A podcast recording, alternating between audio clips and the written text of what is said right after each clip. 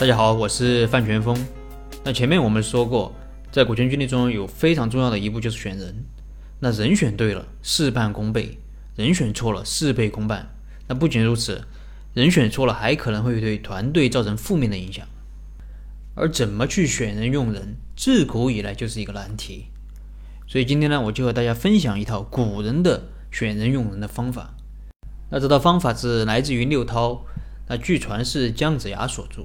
那这本书里也提到了很多看穿对方心思的方法。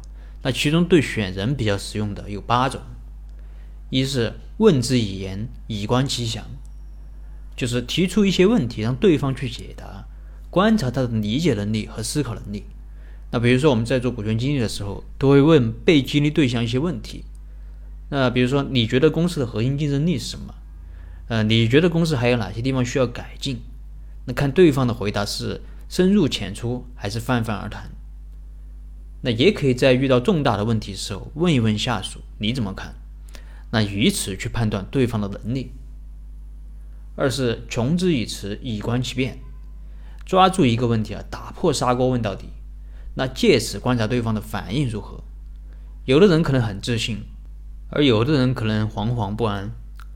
如果这个人啊对这个问题是一知半解。装腔作势的话，那么他可能就会紧张。那通过这种方法，就可以让对方露出马脚。第三是与之间谍，以观其诚。那这招是观察员工忠诚的。比如说，派个人到你想试探的人面前去抱怨老板，那看他什么反应。四是明白显问，以观其德。那故意把这个秘密告诉对方，看他是否能保密。如果对方转告给第三人，那么，对于这种无法保守秘密的人是不能深交的，那更不能委以重任。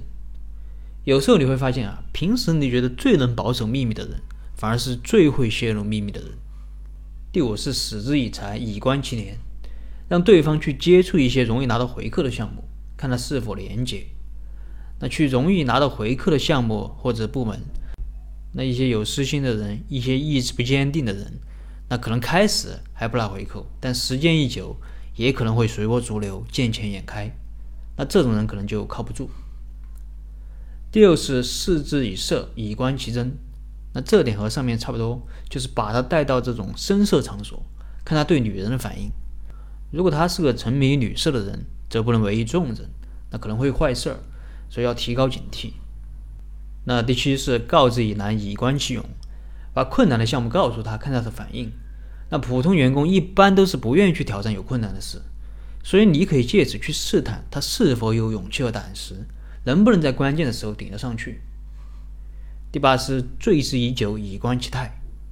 那有句俗话说的是“酒后吐真言”，还有一句叫“酒后乱性”。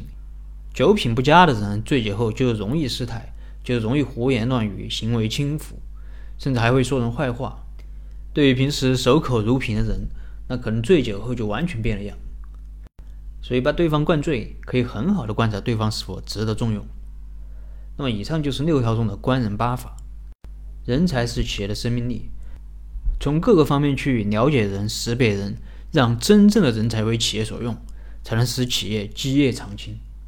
好了，那么这一期的内容就跟大家分享到这里。如果你有什么疑问，你可以添加我的微信或者给我留言，我们再深入的沟通交流。